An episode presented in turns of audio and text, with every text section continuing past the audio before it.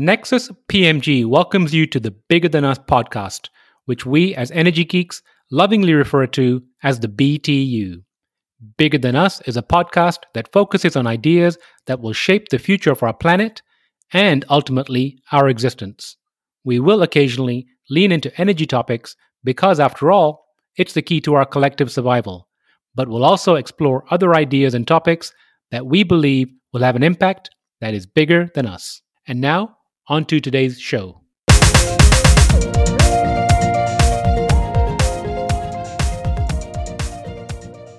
Hello, and welcome to the Bigger Than Us podcast.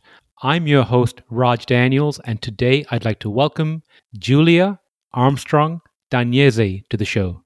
Julia Armstrong Danieze is co founder and CEO of Earth Knowledge and is on a mission to provide the most authoritative, integrated planetary intelligence, translating the complexity of our Earth systems into clear, actionable impact to help build a more sustainable world. Julia is an experienced leader in transforming businesses into sustainable operations and investments that are more resilient and actively contributing to the restoration of our planet. As Earth Knowledge's CEO, Julia constructively challenges businesses and organizational leaders advocating and driving reinvention through technology to deliver sustainable change. Julia, how are you doing today? Thank you so much. I'm really excited to be here, Raj. I love what you're doing with your podcast, and Bigger Than Us is such a great message, and these are wonderful narratives and stories. Thank you, Julia. I really appreciate that. And quick shout out to Corey Glickman from Infosys, who introduced us. I'm very grateful for him for doing so. Yes, thank you. I am too. So, I'm going to start with a question that might not be so obvious, but how do you go, what's the road look like from a master's in psychology to entrepreneurship? My background actually is entrepreneurship, and I'll explain more why. Um, actually, from my family history on both sides of my my parents' um, ancestry, from Europe to actually when we migrated to the colonies, we had the first glass factory. Um, generations evolving have always been about what can we do to help our world and how can we build a business that can help you know leave the world in a better place? So that is how i was raised on both sides of the family and originally i thought i was going to go traditionally to studying. I got accepted at yale and princeton and i decided to not go the traditional route. I decided to um, to join a company that I ended up being a part of the management of, and we helped grow this company from being in trailers to going public within five years. And that experience, along with my upbringing and um, some of the business background, international background that I have, um, really was groundbreaking for me studying psychology was a part of that really to innovate we have to understand success and the whole dynamics of success, dynamics of working as teams, dynamics of communicating our message, and really transformation. So it's that's where I've gotten additional uh, training and mentorship is around helping with change management and transformation, and that's pivotal um, in innovation. So, while not to date or age you, the degree in psychology was a while ago. You're seeing the idea around soft skills becoming more and more important many, many years later. What are your thoughts about that? Yes, I actually uh, started my own consulting practice and had that for about 18 years, um, advising and mentoring and helping in innovation in various sectors. I was actually a managing partner with a VC firm. Um, so that is all gave me experience where I could see that I was really impacting change, even though I didn't have my background in the sectors that I was advising or working with. My background wasn't in science and technology, even in starting Earth Knowledge, but in in the whole idea that unless the science is understood and actionable, change can't really happen. And when change needs to happen, there's a lot of resistance from us as human beings to really make those big changes happen. So that's where I've been extremely grateful um, over the years at the recognition of that vital importance of the soft skills. Um, trust has been another finally highlighted process and valued process that has taken far too long to really be recognized. But building trust at all levels is something that I've been uh, that I've really excelled in and focused on and really valued. Because if we can't trust each other and we can't work together in trusting teams and have, in, in the case of Earth Knowledge, very authoritative, trustworthy data and processes, to make these sustainable decisions, then there's a big barrier. There's a saying that that collaboration goes the speed of trust. And that right. is what I've experienced. So I'm very like grateful that. today that finally you're asking a great question, Raj, and that the world is really recognizing how critical for change and for really our economy that that trust and these soft skills really uh, involve. Well, I appreciate that. And before we get to Earth Knowledge, what was the company you took from a trailer to public? That, and I was in management. I did not um, found that company versus I did co found Earth Knowledge.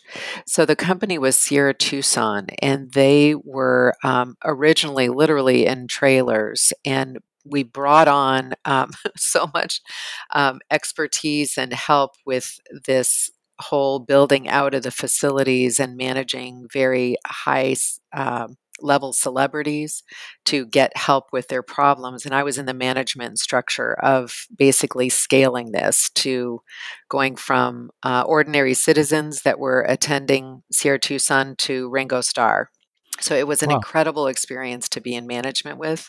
And part of my job in managing and hiring and building teams and was also keeping the culture of that company and making sure that uh, the messages, the culture, the relationships would stay the same, even though we became a publicly traded company. Sounds like an amazing journey. It was. now, we've both teased Earth Knowledge a couple of times. Can you give the audience an overview of Earth Knowledge and your role at the organization?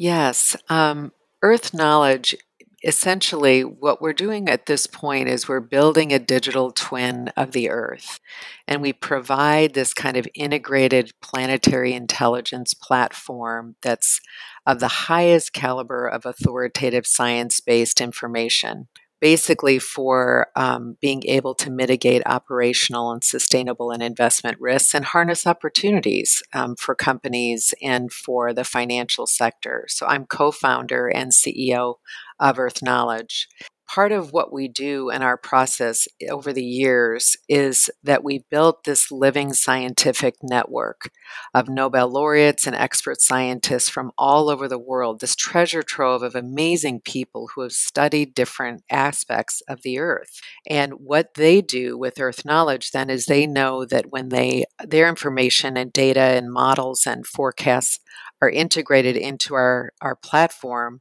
that provides an avenue for their research to have a whole other level of scale and impact in the world.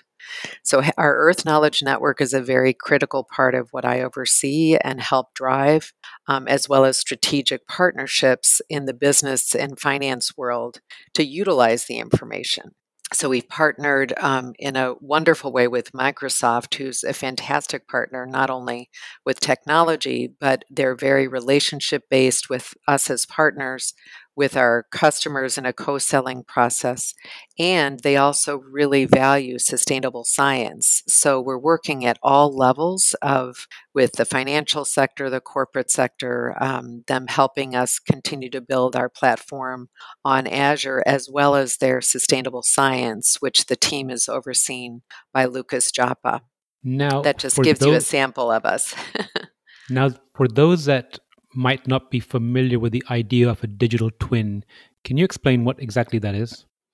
Yes. So when um, Dr. Frank D'Agnese and I co founded Earth Knowledge in 2003, our whole vision was that we needed, we wanted to drive sustainable decisions through integrating accurate, authoritative information about the Earth. And the way that the Earth works is um, and the way that we're building our digital twin is that we integrate models from the subsurface, the, the geologic layers, all the way up to the atmospheric layers. And it's really how these systems interact that give the most important information that we can gather in order to make the most sustainable decisions. So the water information relates to agriculture cycles and models, relates to landslide, relates to ocean processes, relates to climate change, um, etc. And there's these interactions of these systems that we analyze and understand, and then also forecast. We we do forward-looking um, business intelligence in order to be able to look at what we imagine could be happening at any location around the globe within um, up to the year of 2100. So let me back up for a minute. Um, part of our process is we have integrated historical information from the late 1800s.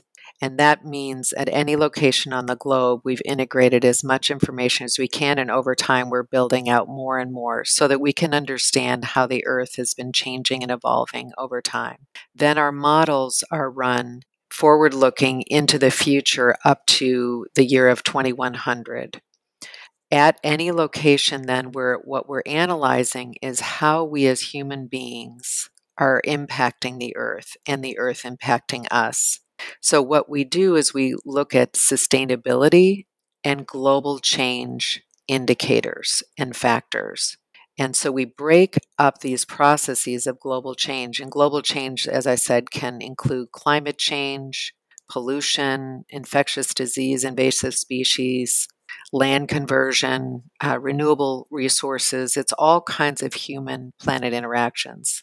And so, what we do is we work very hard to simplify this complex information so it can actually be used because it's too complicated for most of us to really understand at a deep level. Yet businesses and financial organizations, government agencies, etc., want to use this information.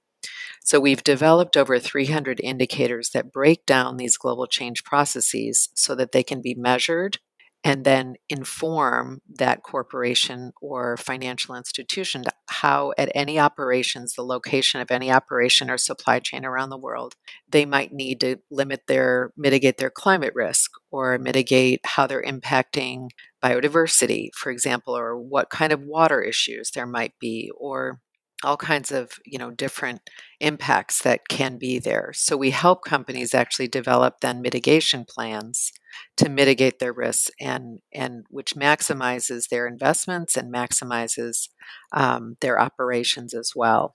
So i have friends and acquaintances that build digital twins of infrastructure machinery and um, virtual machines essentially where they can run scenarios like you said of what might happen, what might go wrong on the simulation, on the digital twin, and then, like you said, predict or forecast.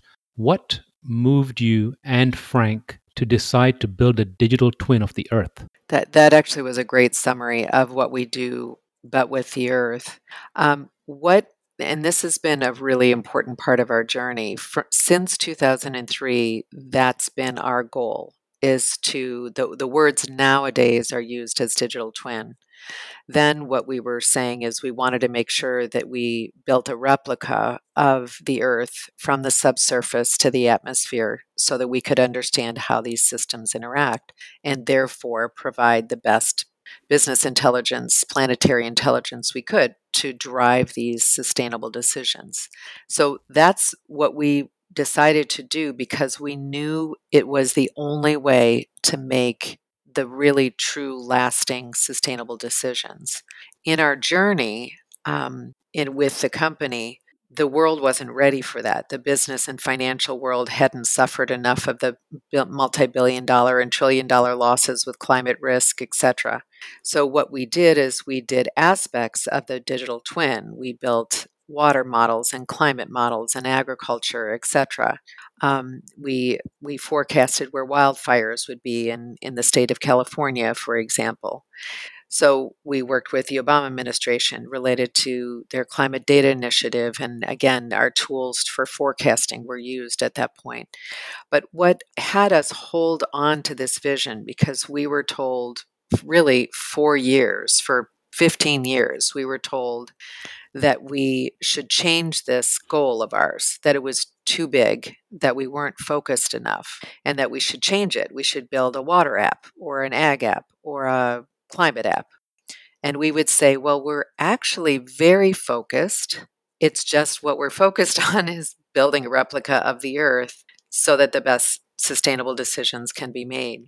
And it was really holding on to that vision because we know that's what the world needs that made us so driven and committed um, to be able to protect this vision and not go off course to just do a fragment of what our big vision really is. Now, because of the computational power, because of the corporate and financial sector being ready, because government agencies are also worried about their infrastructure and climate risk and all kinds of um, things in the future, the time is now really for Earth Knowledge to be able to scale at a whole other level, our digital twin. So we're very, very excited that finally we're getting to realize the largest part of our vision and dream, which we think can help the world in the most significant way. You know, while I appreciate the people that said you should perhaps focus and build an ag app, a water app, a climate app, I think I think it's a very myopic view people don't realize that they're all interconnected.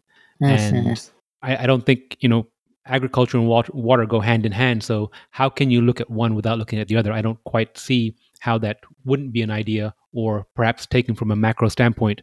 You need to focus from a holistic standpoint because otherwise, like we do in the, um, I guess, in the healthcare system a lot nowadays, we treat the, the symptoms and not the underlying causes. Exactly.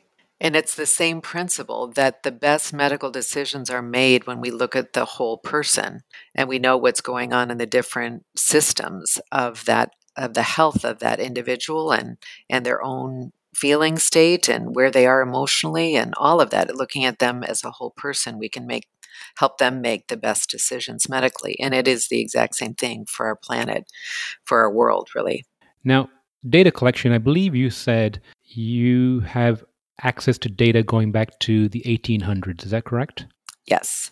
Where does that data reside? Not the data you have now, but the data you collected. Where do you get that data from?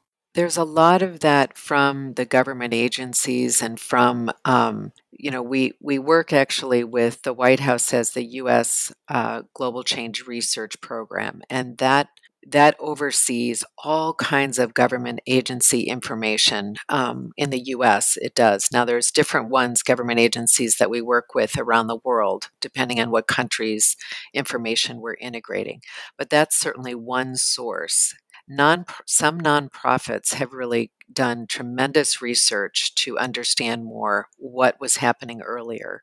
So we gather as much information as we can from academic agencies, from nonprofit, and from government agencies to be able to piece together, like a tapestry, our best understanding of what was happening, for example, with land conversion. What, what did our world look like? Prior to more and more growth in these different areas and in the countries that evolved with urbanization and industrialization, etc. So we look at how the world was in an earlier version as a wild state and what all evolved that developed and impacted the land, impacted biodiversity, impacted the renewable resources. So it really is a threading together like a tapestry of this information. It is incomplete, it is imperfect, and so there's there's work in threading that together in in the most uh, useful way possible. Are you using any kind of artific- artificial intelligence to help complete that picture? Yes, and we've been using that actually since 2010. Um, this is something that we think is really critical in order to be able to make um, some of the leaps that we need to make to really understand and, and again at, at scale to understand the most that we can related to our planetary intelligence. I think it's fascinating, um, and I'm really curious to see, you know, or ask. You have a front seat right now to potentially viewing hundreds of different scenarios as to the direction of climate change and the Earth, etc. Your opinion: What are the top one, two, three concerns that you see right now in your models from a climate change perspective? Well, one of the um, and and again, just to back up just for a moment, our director of climate science is Dr. Don Wuebbles, who was actually President Obama's um, associate director for the White House Office of Science and Technology Policy, um, climate science as well, and we. Um, trust and are led by a lot of his vision and as an IPCC author um, as as a Nobel laureate sharing the Nobel Peace Prize um, for climate change. There's a lot of of his and, and our colleagues together that have integrated all kinds of really critical and valuable climate information. Unfortunately, it's really looks uh, you know, it's really a big concern because there's so much that we are not ready for. And when we just look at, um, for example, infrastructure and how just with sea level change that's already evolving, we're just not ready. At, at a global scale, we're not ready for infrastructure impacts with sea level rise. And that's just a very fundamental process that we already are forecasting that is of concern. There's what we call um, nuisance flooding that's already going on. So there's sea level rise is one level, but there's nuisance flooding where there's the periodic uh, flooding that's going on in these urban areas that is really impacting uh, populations, impacting individuals. Their houses that they bought that thought were great investments are now getting more and more impacted. That's putting them at risk financially, as well as can really put them out of commission, um, depending on how severe that is. So that's another uh, piece that we that we track. Um, nature loss is it's enormous concern. We are a part of the task force on nature related financial disclosure. It's a new organization that has evolved that is kind of a sister organization to the task force on climate related financial disclosure and it's especially in Europe in the very forefront at this point is understanding the value of nature and how we've impacted nature and that we're they're saying there's 44 trillion dollars that is resting on nature dependent on nature in one way or another. So that is a whole other um, process that's very complicated um, but one that deserves just front and center attention. This is why Microsoft, Ernst & Young, and Earth Knowledge has just co-authored a white paper on um, basically biodiversity and finance, and it's called Waking Up to Nature An Imperative for the Financial Services. It's essentially saying the time is now for us to realize, as you were saying, Raj, we're an interconnected human planet economy um, process. And so we need to wake up to how dependent we are on nature, how valuable our planet is, how much we can actually do things to mitigate these risks if we wake up and make the changes necessary.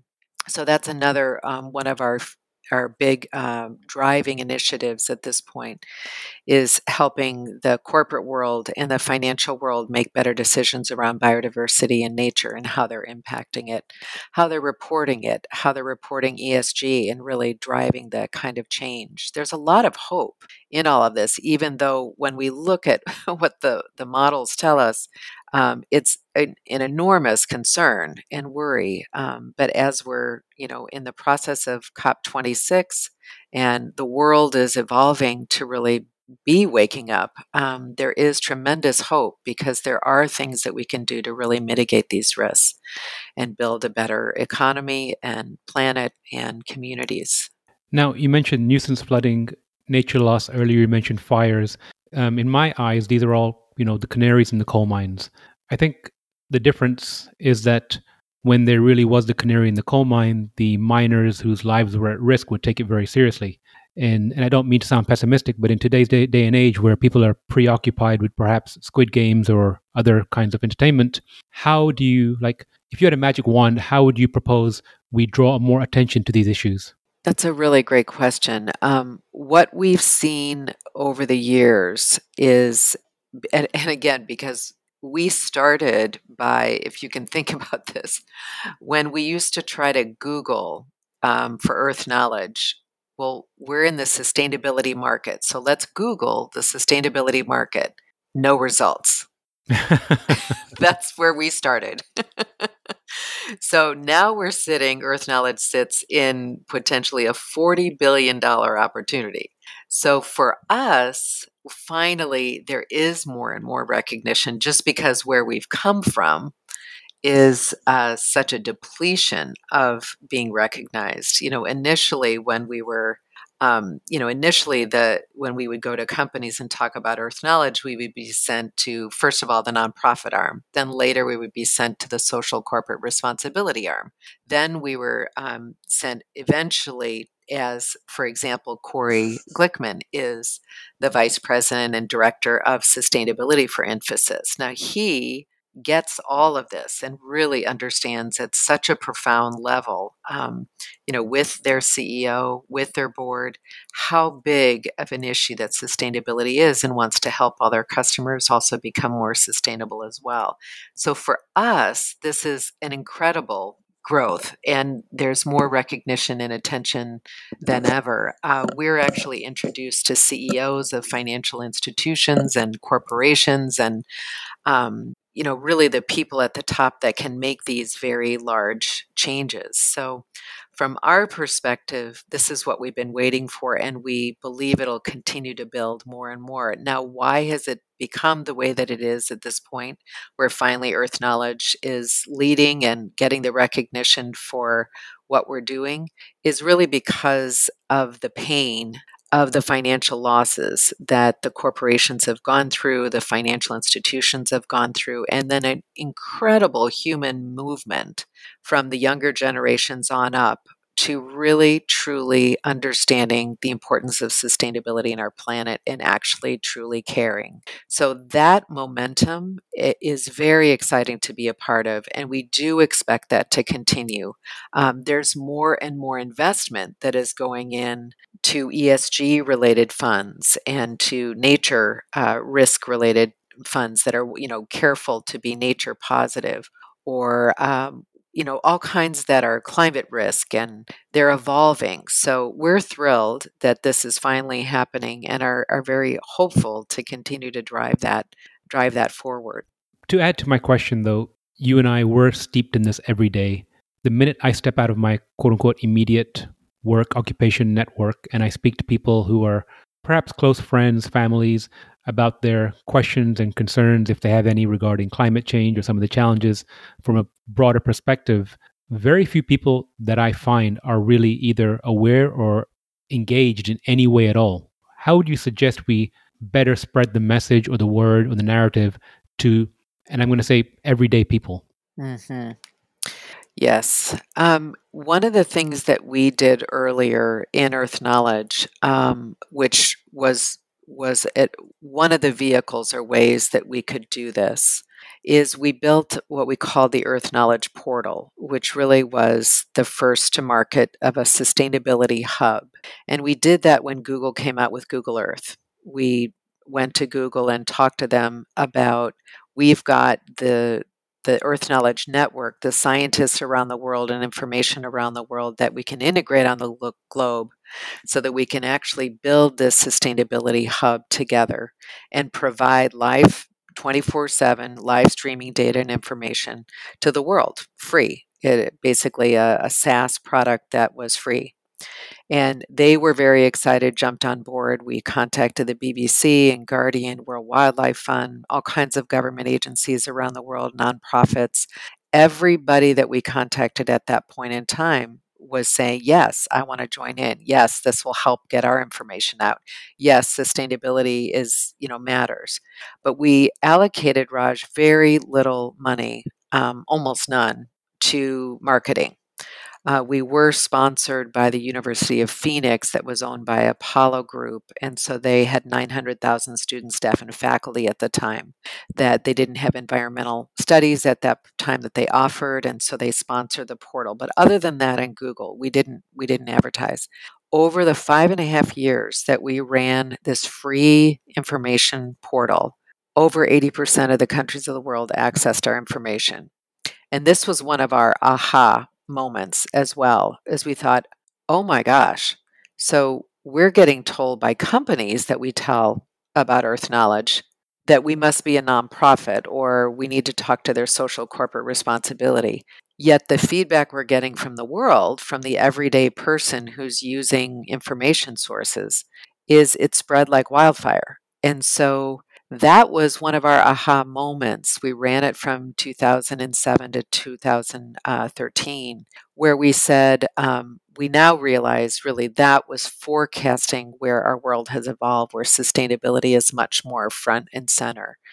Um, but one of our goals right now in scaling Earth Knowledge is actually to have a media arm of Earth Knowledge, of the Earth Knowledge channel, to be able to interview and, and make uh, this kind of science and information much more tangible, much more approachable, and more in the everyday world that people can understand, including business leaders, including you know those that just need to be able to understand the earth in a better way to make better decisions, but also the everyday people. So that's something that we would love to again do a second version of the Earth Knowledge portal, build out our Earth Knowledge channel in a way that we can have interviews and and educate people and and direct them to places where they can get better information. There is phenomenal information now that is out there, um, but often it's hard for people to find and it's hard for people to relate to. And so that that's one of our key ways that we spend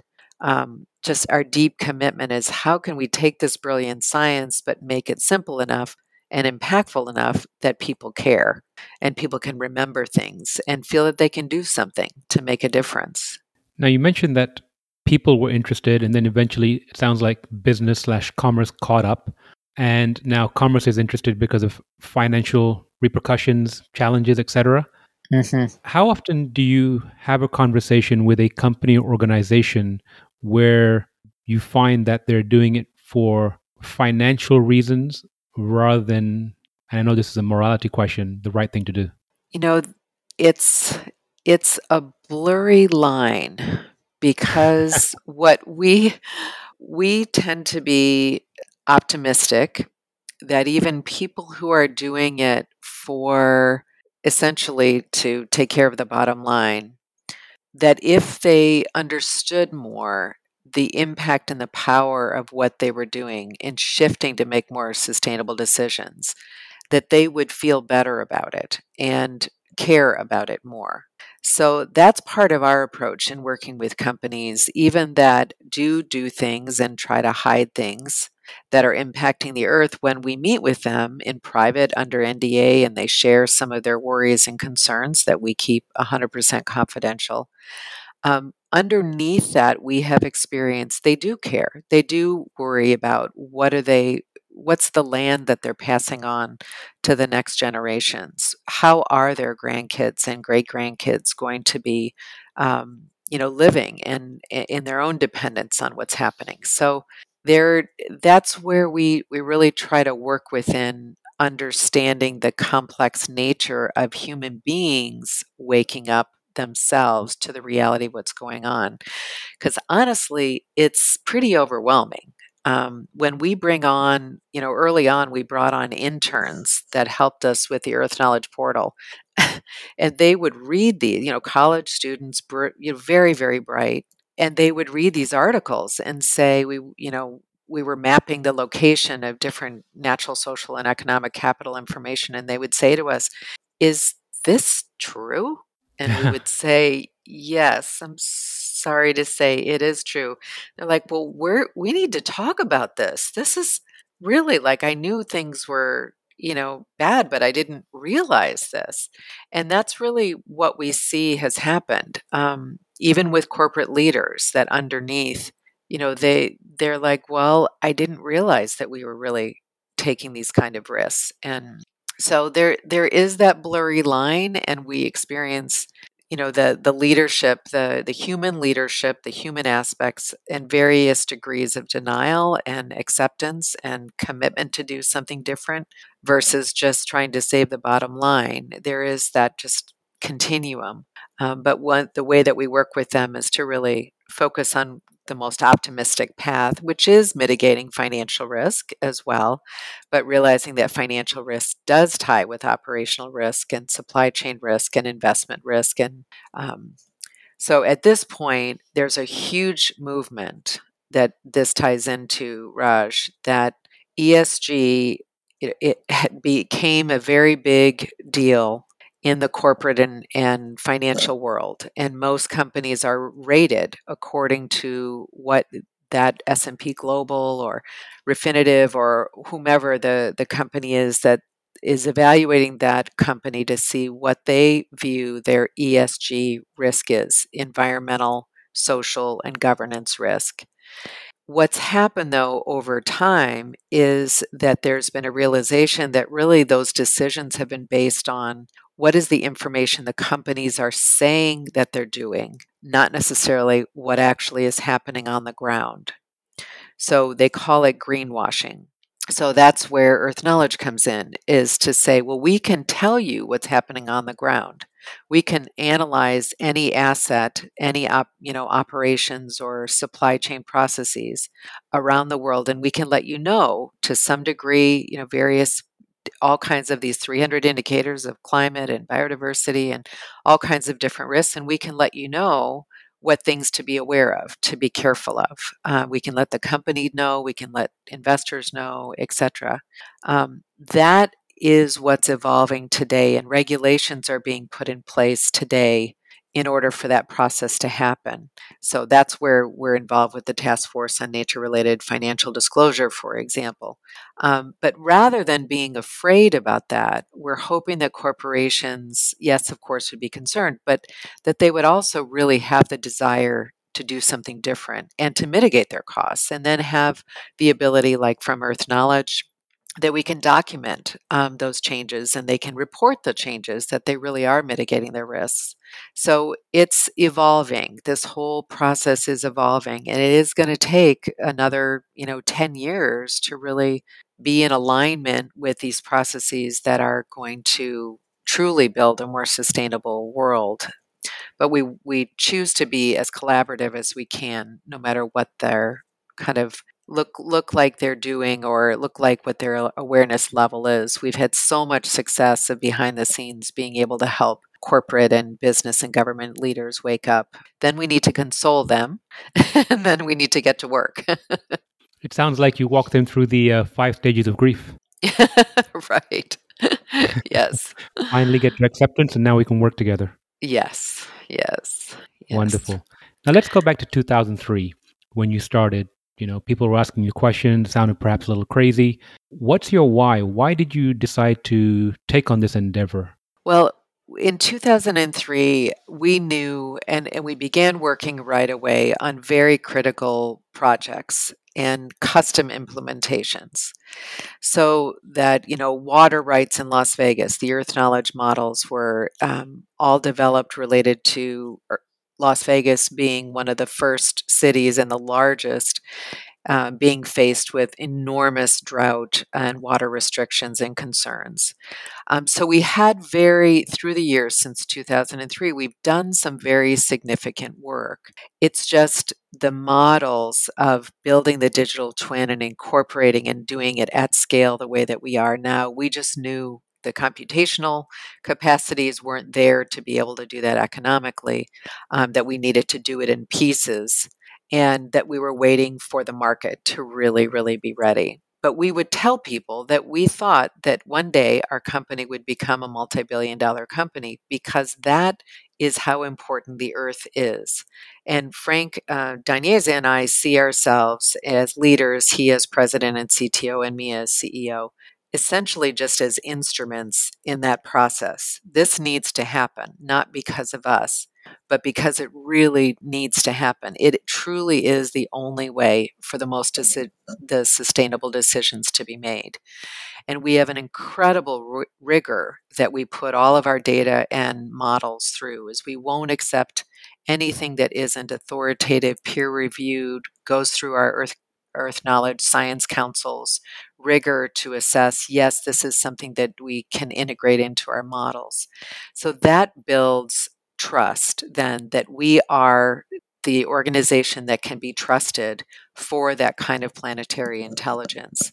And so that's what we've held on to because we've known that that's what needs to happen. And we've known that the Earth is that important. And one day the business world would wake up to that. And fortunately, that day is now. Tell me more about being an instrument. This is ties into your podcast. This is bigger than us. And when Frank and I decided to, um, again, you know, my background was innovation. His background is he's just a brilliant scientist and earth system scientist um, very innovative in his own ways. He always wanted to integrate different disciplines in science, and he would be told as he was getting his PhD, no, no, you don't want to integrate disciplines, you want to focus. And he would say, Well, I want to focus on the earth. So he brought that focus to us to say, and, and with his technology background as well, to say, This is what we know needs to be built to make the best decisions in the world.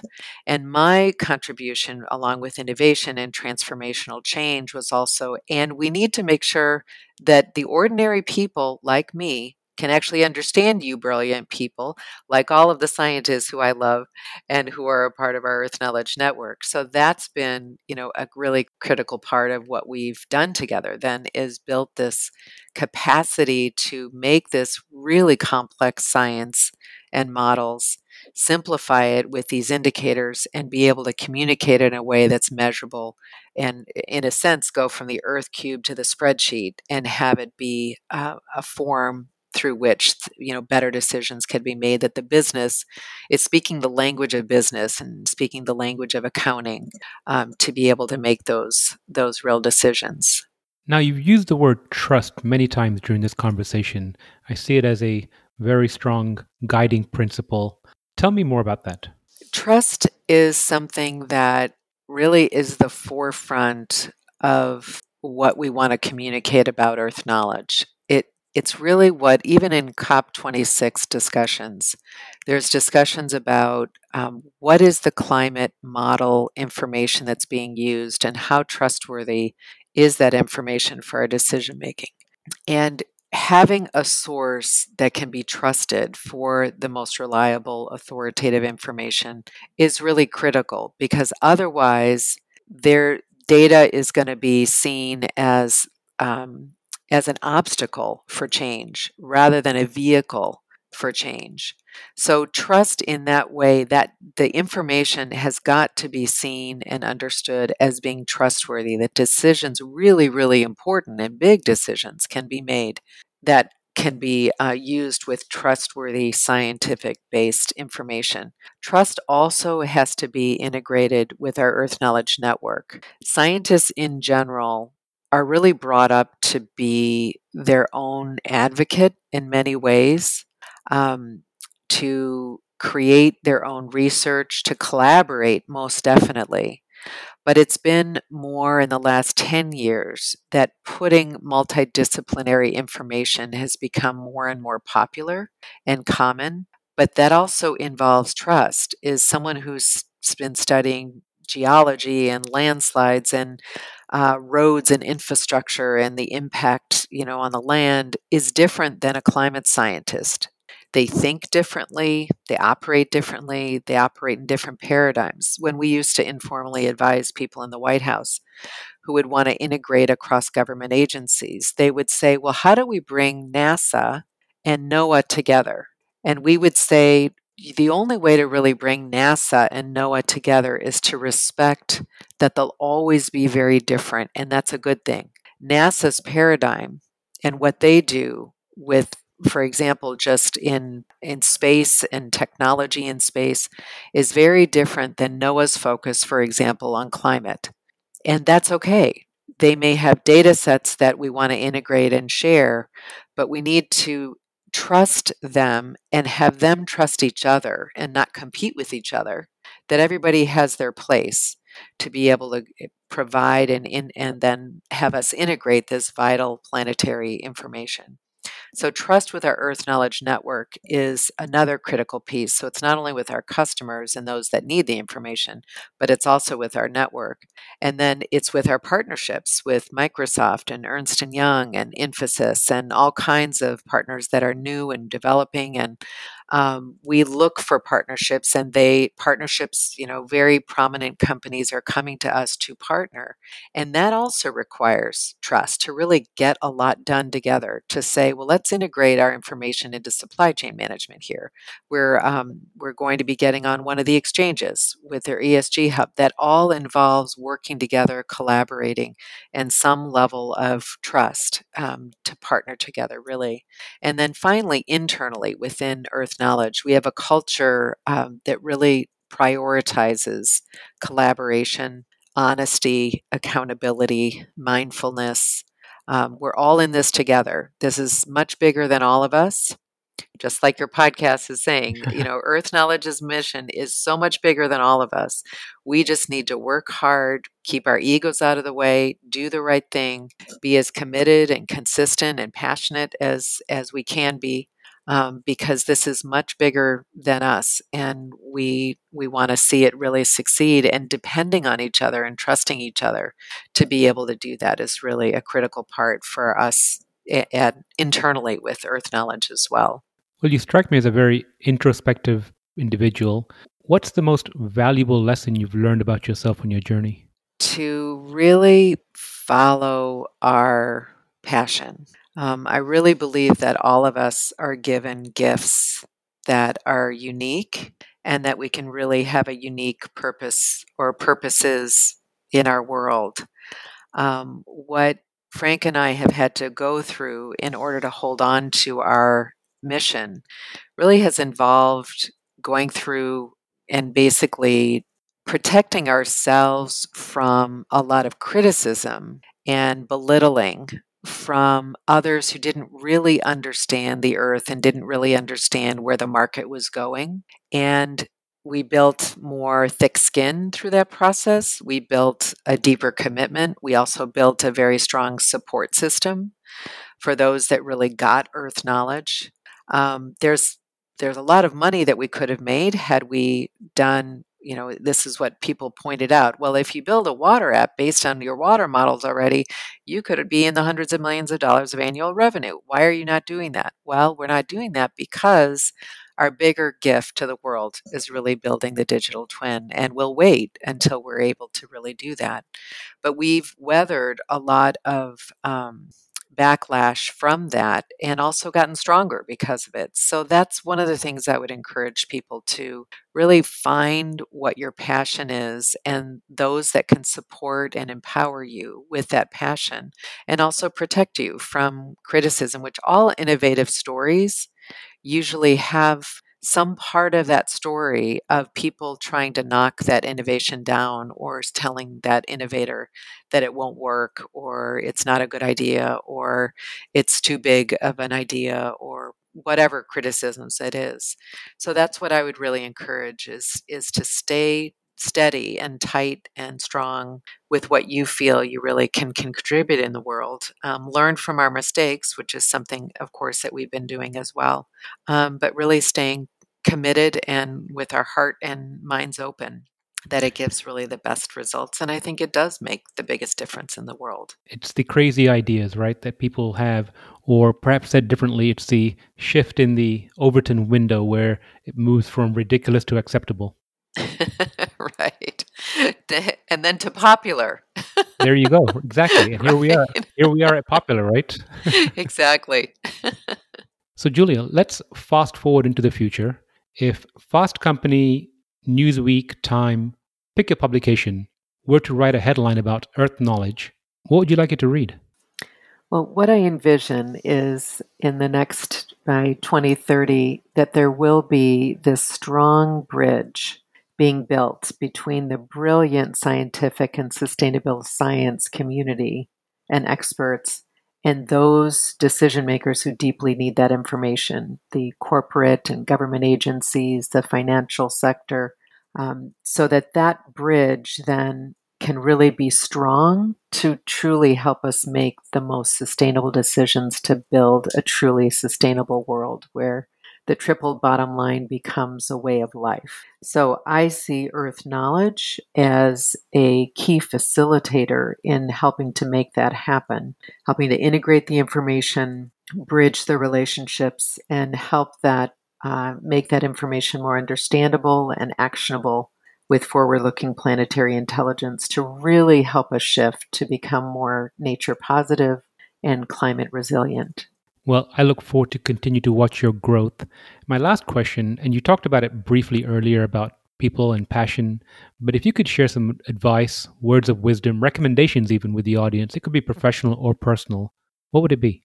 I think the biggest lesson um, is what I was talking about is that in the face of innovation, and in order to really bring big changes in the world, innovation is built into that process.